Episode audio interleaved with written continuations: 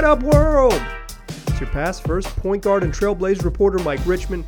Listen to another episode of Locked On Blazers, part of the Locked On Podcast Network. Available wherever you get podcasts and also on YouTube. So, why don't you make this show your first listen every single day? Because it's free on all platforms. Five days a week, coming at you every single weekday. Make it a part of your daily routine. Make it your first listen and tell your friends to do the same. Today's show is going to be a fun one. Jackson Gatlin of Locked on Rockets is going to join a little bit later on in the program, and we're going to talk about a potential Christian Wood swap, a trade I cooked up last week, and uh, then I'm going to pitch to Jackson and see from a per- perspective of someone who covers the Rockets on a daily basis for a variety of outlets what Jackson thinks of that particular deal. Uh, first, a little bit of like minor Blazers news up top.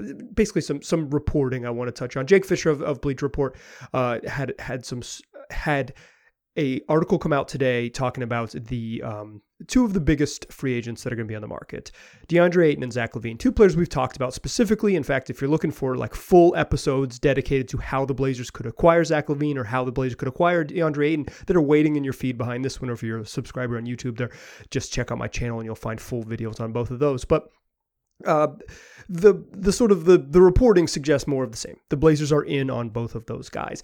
I don't really think the the the path to either of them, like to be to be clear and to be simple, like the Blazers would have to waive so many players that signing either of them outright in free agency using cap space is basically a non-starter. So if you're talking about acquiring either of those players, you're talking about a sign and trade. I think Zach LaVine is just um, it's just not going to happen. I don't think the Blazers have it doesn't it wouldn't make sense necessarily if the Blazers cashed in Anfernee Simons to go sign Zach LaVine when they could just like bank on homegrown Anfernee Simons whom whom they love like they whom the team really loves they're they're gonna be, I would I am I do not believe the team is interested in, in pursuing Zach LaVine. I think that Zach LaVine's agents are interested in Zach LaVine getting um, the market being a little more frothy for him. Uh, that doesn't mean that he won't leave Chicago. I just I think the Blazers are um, in some ways leverage here. They're interested in, in him. You know, I'm I'm not questioning Fisher's reporting, but my read on the Blazers situation is that I don't think they have real interest in him. The DeAndre Ayton stuff seems more real, and the DeAndre Ayton stuff, similar to Zach LaVine, would be a sign and trade. It would be a sign and trade based around almost certainly Jusuf Nurkic. You wouldn't keep both of those gentlemen on the roster. So even if you, um, you know, you just don't pay two starting centers in the league, there's teams that don't even want to pay one, uh, like the Suns perhaps. But uh, it would be centered around a sign and trade for Nurk, Nurk and stuff for DeAndre Ayton. The problem is, and I think this is what I want to touch on real quick here, is that other teams if like Ayton is a big name he's a really good player like he's he's he's he's has his issues but he's like such an efficient offensive player and if he ever kind of puts uh, sort of more consistency um, around his uh, around his intensity going forward. And I still think he's going to be really good, even if he plays with like engine revving at the current level it revs at. Like I'm, I'm a pretty big believer in his offensive game. Uh, like he, he's a big name and he's going to someone is going to pay DeAndre in the max. It's just will it be Phoenix or will it be someone else or will he agree to Phoenix and then be traded in a sign and trade? Uh, but if other teams are going to pursue this person, if, if, if other teams are, uh, teams are going to pursue Ayton, they can have better. They can put together probably better packages than the Blazers. I think that's the real thing. The the one thing about a sign and trade is like Ayton would have to agree if he chooses. You know, if if it works out for both teams and they make it happen, uh, Ayton will have some choice in where he goes. But one of the things that uh, that Fisher brings up in his story, it's on Bleacher Report. You should check check it out. Uh, Jake Elf at Jake L Fisher on Twitter, uh, and and just search Jake Fisher on Bleacher Report. You you will find the story. In fact, I'll link it below in this uh, in in this very episode. But the discussion is basically that the the Pistons are also interested, and there's a pot- potential sign and trade for Jerami Grant and DeAndre Ayton that could be you know in the works and make sense for both teams. Uh, you know, part of it is the Suns don't really want to pay a center, and like every team needs more wings. Like you might say, oh, that's a logjam of wings, but like I think just like having Jae Crowder move to the bench and starting Jerami Grant makes the the Suns better and deeper. Every team needs more six eight athletes. Um, I do not see that as a logjam. I see that as a luxury. And perhaps the Suns, um, the reporting from Fisher suggests that they just don't want to pay a center thirty million dollars, and they'd be willing to pay perhaps someone at another position slightly less money because. Uh, Jerami Grant's max is only 28 million annually, so that could help. But all of this is to say is that I think the Blazers are still certainly in in the game for Ayton, which is exciting because he's a really good player and he'd be um, an upgrade at center for them for sure. But it's just that if the market is really maybe as as going to get as aggressive as they can, that the Blazers are there's potential for them to be outbid. And there's potential for them to be outbid by a team like Detroit, who they've, you know, discussed plenty of potential deals with. None of this is real new news, but it is like some reporting here that I wanted to make sure. You know, it's it, Jake uh, Jake Fisher does a good job, so it, this is sort of your latest Blazers rumors, and I wanted to make sure today you had the latest Blazers rumors on tap. The, the, the reporting all around the team is just like they're going to be active in pursuit, and that's what I wanted to like highlight here there's some reporting they'll be active in pursuing Zach LaVine. I don't really think they will, but sure, there's some there's some reporting that suggests they will. There's a lot of reporting that suggests they'll be active in pursuit of DeAndre Ayton. Uh, I, I think there's some I think there's some truth to that for sure. Like it's Portland is going to go for it, and they're going to go for it in the trade market because they want vets that can help. That means that they're probably not going to use their number seven overall pick in the draft on selecting a, a rookie that they're going to use that as a trade chip to get better. And last week I proposed a couple fake trade ideas, and one of them was a swap with the Houston Rockets. And what I want to do in the second segment is play my conversation with Jackson Gatlin. He stopped by and I pitched him a potential trade of the Rockets in which the Blazers would acquire, Christian Wood and then I tried to beef it up and get the Blazers even better in the swap. So that's what we'll do to close the show is a, uh, a little hypothetical Christian Wood trade talk. But before we do that, I want to tell you about Built Bar, the best tasting protein bar that there is. Uh, right now upstairs my cabinet, I got a peanut butter brownie bar.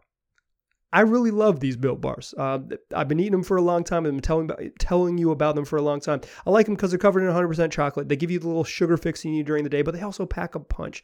On average, 17 grams of protein, 130 calories, 4 grams of sugar, and just 4 net carbs. The, the, the protein for caloric intake trade off without being hyper sugary but still giving you a little sweet fix, you're just not going to find a better protein bar. So don't go looking for one. Instead, go to built.com, see all the flavors you got Find out what you like and order more from there. And while you're doing that, use the promo code LOCKED15 to save 15% off. That is promo code LOCKED15 for 15% off at built.com. All right. Let me drop you into my conversation with Jackson Gatlin. This one's a lot of fun as we discuss a potential trade for Christian Wood. Joining me, host of Locked on Rockets none other than Jackson Gatlin himself. Jackson, thanks for joining us. Happy to be here on the program, Mike. Ready to talk about some uh, some hypotheticals here and there. Yeah, it is fake trade season in my prison, in my prison of of Blazers off season. So here's where here's how we got here.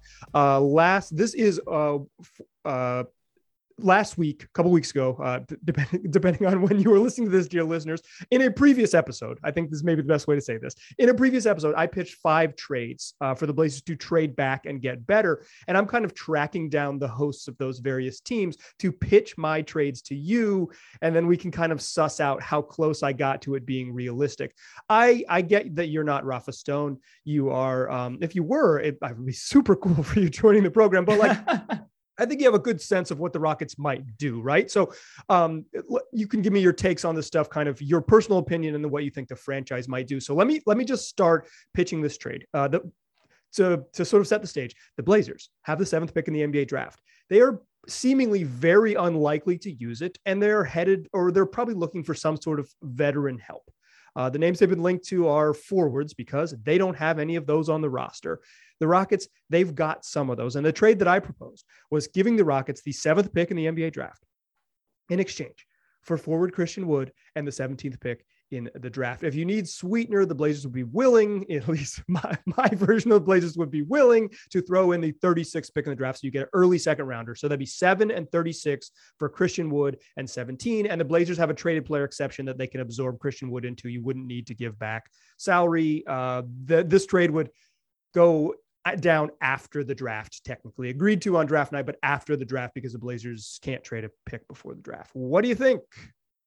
I think honestly, from the Rockets' perspective, this is probably as close to like a slam dunk deal as you get when it comes to value back for Christian Wood, a guy whose future with the organization is already pretty murky just because right after the post James Harden era Houston Rockets started to coalesce. And you're like, okay, like got John Wall and Christian Wood and Victor Oladipo somehow. Like, what, you know, are we going to be this like scrappy, like seven, eight seed, like defensive oriented? Like, what's going on here? And then that completely derailed. Christian Wood got injured and the Rockets became the worst team in the NBA. And then they doubled down on that and did it again this past season. So, there's a lot of question marks about Christian Wood's future fit with the organization. How does his timeline mesh with the rest of this Rockets quote unquote young core? Now they've got guys like Jalen Green and Alperen Sengun in the mix, basically just kids, right? Teenagers right. at this point. You've got Christian Wood, who's 26 years old. He's not over the hill by any stretch of the imagination, but his timeline does not really match well with the rest of the Rockets young guys. I think this trade moving up 10 spots from 17 to 7 and basically being able to guarantee yourself one of those tier 2 prospects in this draft right? Because you've got kind of all the tier 1 guys in the three big man prospects and then kind of like Jaden Ivey and then maybe depending on how you talk to Shaedon Sharpe being lumped in with that bunch as well.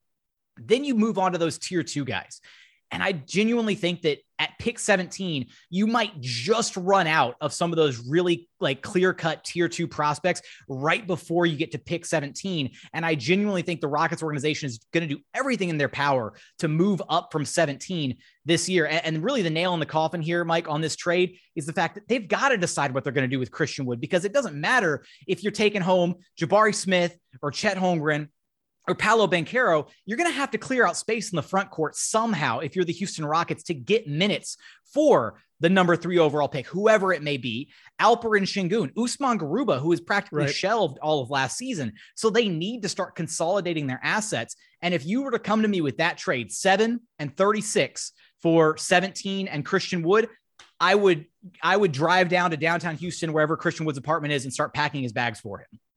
Well, to be clear, I don't even like Christian Wood. I, I don't think he's bad. Um, but sell me on it. He's entering the final year of his contract. Sure. Like, convince me I'm wrong. Uh, you might also agree, but um, you know, he's in the final year of his contract, making 14 million bucks. It's kind of a good deal for someone who's been as productive as him. But the numbers for me, when I watch him, don't line up with someone who is like you know, he averaged like 20 and 10 and then 17 and 10 in back to back seasons, shooting 38% from three. What am I missing, Jackson? So I think the the issue with Christian Wood is kind of twofold in that he was brought in to be an ancillary piece to James Harden, right? And and essentially to be an ancillary piece to James Harden and, and Russell Westbrook. And then that just completely like unraveled uh, in the span of like a fortnight. So he was never meant to be like the number one option on a team. And then he became right. that overnight when the Rockets hit their kind of transitional rebuild period. And then I think that mentality was hard for him to kind of table as these young guys were coming in, as you've got the future face of the franchise in Jalen Green and potentially having to kind of pass the reins over to him, where he was kind of this like holdover piece from what the Rockets were trying to previously achieve. I think if you put Christian Wood on a team with a clear cut alpha in somebody like a Damian Lillard, who he is just like, okay, that is the guy. He's right. the go-to man. I play second fiddle, third fiddle, fourth fiddle to him. Probably fourth fiddle. Is Probably he okay fourth, with fourth fiddle? I, and that's been my biggest question with Christian Wood is can he buy into a role where he ex- is able to just kind of stay in his lane and excel at what he does best, which he is a phenomenal three point shooting big. And he's actually a really capable perimeter defender. The issue for the Rockets largely this past season is they run Christian Wood at the five and they right. run an undersized Jae'Sean Tate at the four. So the defense is largely in shambles. But if you were to put Christian Wood at the four next to a Jusuf Nurkic, possibly, then he gets to do what he does best defensively, which is he's a capable switchy defender, right? He can keep up with some twitchier, like faster, smaller players out on the perimeter and do so pretty well. And then offensively, if he buys into the role of not necessarily having the offense run through him at times, but just being that spot up guy on the perimeter, attacking off closeouts. And this is the big one for me is not tunnel visioning when he's attacking off closeouts. He does have a pretty strong ability to get to the foul line and create opportunities like that. His free throw shooting has been in the tank though, and it's quite unfortunate for a guy who can shoot the three ball as well. Yeah, sixty-three percent two years ago, sixty-two percent this year for a guy who's shot like uh, thirty-eight percent from three on over on like whatever eight hundred attempts. The last time I remember a guy like this, it, it, was like Josh Smith, right? Like Josh right. Smith could hit the three ball, couldn't shoot worth a lick at the free throw line, and you were just like puzzled. Like, what's is it a mental thing or a routine thing? So needs to become a better free throw shooter. But ultimately, I think some of his deficiencies as a player are actually overblown because of the situation that he's in with the Houston Rockets. And I do think given a fresh, you know, fresh, you know, fresh coat of paint, fresh, fresh scenery, if you will, on a team that's actually vying for trying to get back into the playoff picture with more of an established player that he can play behind and not necessarily be like the the pseudo number one option on a team with a lot of like uncertainty about okay who's who's really the number one option right? Is it kpj is it jalen green? Is it christian wood? You've got eg hanging out over here and he's clearly right. the most talented player of the bunch and the most established player but he's basically babysitting a bunch of kids. So there weren't a lot of things played to christian wood's favor but that 2010 is real and his ability to be at least a positive presence defensively as both a weak side defender and help defender, as well as his ability to switch on to smaller players on the perimeter is legit. He can't guard bigs at all. Don't expect right. he's like, not, he's throw, not strong enough to guard no. fives. That's my big beef with him is that he's yeah. like, so let me ask you, let me just ask you the question. What, what position is he? Like what position does he play?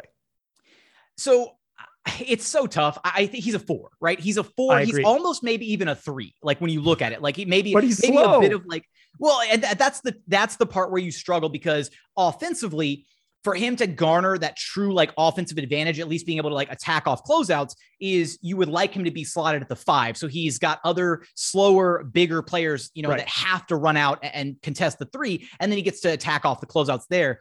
Whereas if you put a wing defender on Christian Wood, he doesn't have the sand in his pants to go down low and take advantage of them. And he doesn't have the the downhill foot speed to like take somebody off the dribble if they're now he can kind of get his shoulders past them. He's good at initiating contact, but you kind of neutralize him a little bit offensively if you're not playing him at the five, but you give up so much defensively if he's at the five. Right.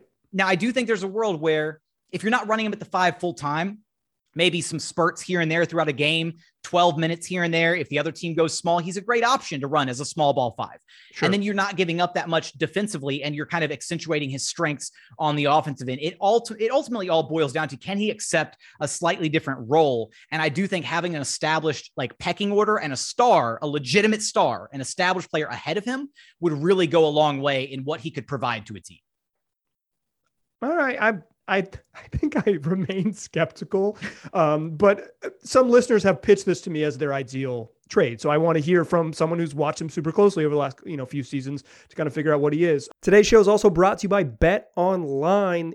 More lines, more props, more odds than ever before. You can get in on the action on whatever sport you're into the NBA playoffs, the NHL playoffs, the MLS season, the NWS season, the MLB season, uh, combat sports, whatever you're looking for, you're going to find everything. And you can bet, you know, pregame, you can make futures bets on on champions or MVPs, depending on what league you're betting on, or you can live bet in games, quarter by quarter, half by half, whatever you're looking for, you're going to find the action on Bet Online. So don't wait, go take advantage today. That's Bet Online, where the game starts. Still a pass first point guard. Still Mike Richman. You are still listening to Locked On Blazers. Let me drop you back into more of my conversation with Jackson Gatlin, the host of Locked On Rockets. So there's two other parts of this, two other elements. One, Rockets fans are desperate to get Eric Gordon the hell up out of there and send him to Portland. There's not a good way to make that money work, but like, let's just like get into like super hypothetical world is Jae'Sean Tate ungettable? Because he seems like the kind of guy who would fit what Portland needs if they were to take on EG. Is there is there a route there without? We don't need to get into like cap specifics, but like, is that realistic? Ask.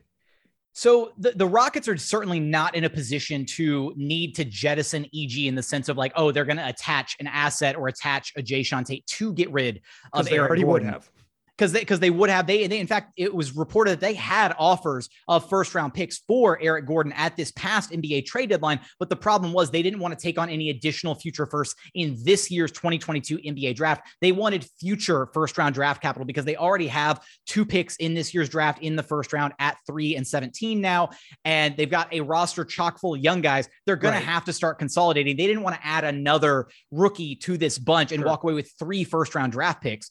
So Unfortunately, there were no future firsts on the table for EG. They're not in a position where they feel that they need to deal EG. In fact, they're actually really uh, you know appreciative of the role that he's kind of bought into as being this kind of veteran mentor for these young guys. He's honestly the happiest that he's been in a while, and I, and I know that both from just within the Rockets organization as well as just interacting with Eric Gordon myself throughout media availabilities and whatnot. He has bought into this role of like I, he's happy where he's at, like mentoring these young guys. He's building a brand new house in Houston. Like he is committed if the organization wants to keep him. Now that said, if a if a good enough offer came along where a team you know wants to offer a future first, then I think the Rockets are going to entertain that. But they're also going to do right by Eric Gordon. That's been the mantra for General Manager Rafael Stone since taking over for Daryl Morey, and kind of I think amending some of the previous imagery and kind of the sense that players and uh, other organizations got from the Rockets was this, you know, perspective of like they don't really care about the players; they're just viewing them as assets, and you know they don't really care about how trades impact them or what it means.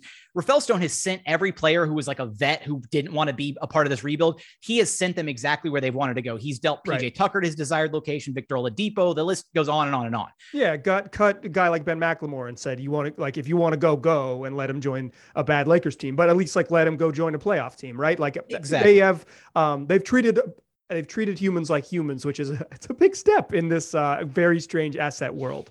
But uh, to your point about Jae'Sean Tate, Jay Jae'Sean Tate's not ungettable to me. Like he, I do think the Rockets organization enjoys what he brings to the table, and I do think they view him kind of on a separate tier from Christian Wood, even though they're both 26 years old. I think they they lump Jae'Sean Tate in with the possible like younger core of the Houston Rockets. When they did their exit interviews, they did all the veterans like the night of the final game of the season, and then they lumped in Jae'Sean Tate with the rest of the young core. So take that they, information they as him, you will. They, they did him with the not getting traded group. Uh, exactly right. So that that can be you know taken away from that, but at the same time, there are certain limitations to Jae'Sean Tate's game. Two, through two years, he hasn't gotten that three ball to a place where it's reliable and consistent, but he brings you so many other things, uh, you know, defense, offensive playmaking, versatility, yeah. guarding one through five. He's a bit undersized, but he makes up for it by playing tenacious defense. He's a great cutter. He can play off ball. You can put the ball in his hands and he can get downhill and create. There's so many things that he does, but ultimately the shooting is what's kind of holding him back from becoming like a premier three and D player. I think he could be had for the right price. I don't know if you'd be able to say lump him in with, you know, a C-Wood deal, you know, and just jumping up 10 spots. I think if you're looking at maybe right. a trade where you don't get back pick number 17, if, you, if you're just willing to part with pick number seven and it's some some permutation of Christian Wood, Jae'Sean Tate, uh, in that capacity for pick number seven, I think the Rockets would probably be willing to listen to that offer. And then maybe they then toy around with packaging 17 and seven to move even further up if there's somebody right. that they want to uh, to to tackle in the in the rest of the the top of the list. Well, yeah, I, I, I should say it's like I've, I've already been a hater. So if your listeners come across this, like I, I like Jae'Sean Tate. I, I think he's really good. Um, and I think Eric Gordon has been um, one of the more underrated players in the league for a, for a while. He's um, he's been he was really useful when the Rockets were championship level good. Um, and he's he's not that anymore, but he's not too far removed from that level of of play. Um, but and I'm glad to see he's building a house, putting down roots right there in in uh, Clutch City. Uh, yeah, I think I think the ideal for the Blazers would be end up with both Wood and Tate. Um, I think something where you get two NBA like starting level forwards for seven is cl- as close to as good as it gets for the Blazers. Uh, I, am not sure that this, you know, you don't, you might not be able to check all the boxes with one trade, but if you can get on the phone and start building the parameters and say the Blazers also have a 2025 pick from the Bucks, and it's like, could you make seven and another first, or but is two first too rich for the Blazers? Like, I think you get there. I think you get on the phone. Um, I think this gets you close. I think the Christian Wood deal checks some of the boxes the Blazers needs. They desperately need a dude who can play four in the league. And I think next to Nurk, his deficiencies are hidden a little bit. It's not perfect for everybody, but I think this one is, I think the basic parameters that I pitched you, just judging on what you've told me, I have, it, it is pretty realistic and at least something the Rockets would really entertain. And if they'd really entertain that first part, you might be able to ask for sweeteners like a really good defensive forward who maybe becomes a standstill three point shooter at one point in his life. And then you've got a really good player in Jae'Sean Tate. Yeah, no, and the fact again, uh, Mike, the fact that you and I are kind of on the same wavelength here, as far as like you kind of perusing around the NBA, looking at what teams might have something to offer. The fact that looking throughout the lottery, you know, I immediately like saw Portland. I was like, let's shoot out the bat signal. Like, what yeah. trade can can be had with the Portland Trailblazers because they're in this position where they either have to like move on from Dame and really strip it down to the nuts and bolts and actually like go headfirst into a rebuild or truly retool around Damian Lillard. And it sounds like from everything you're saying, that seventh pick is going to be gone and they want the best possible return for it. And getting two starting caliber NBA wings or, you know, wings. Christian Wood, tweener, whatever you want to call whatever him. Whatever right? position. Like I said, I don't know what position he plays, but whatever position he might play. Exactly. You know, getting back two guys like that and for the Rockets to be able to, again, that consolidation element is what I think is going to start to rear its ugly head if you're the Houston Rockets because they have to figure something out. Because if they're about to have John Wall sit out another calendar year, Oof. then they've got 14 roster spots to play with. They're already under a roster crunch because you're essentially leaving one spot to have the highest paid assistant coach in NBA history just be there for a quarter of the games, if that. Udonis Haslem, eat your heart out. There we go. Pretty much, man. awesome. Well, thank you so much. Um, if if my listeners want to catch more of Jackson Gatlin, just find Locked On Rockets wherever you get podcasts and also on YouTube. He's doing a great job. Tons of fun and gives you it gives you a ton of insight. Jackson, thanks for hanging out. I appreciate you. Always a pleasure, Mike. Happy to be on the program. Thanks again to Jackson for joining the show. If you haven't listened, go check out Locked On Rockets. Make it your second listen every single day because your first listen is going to be Locked On Blazers five days a week free wherever you get podcasts, and also on YouTube. Appreciate you listening. Talk to you soon.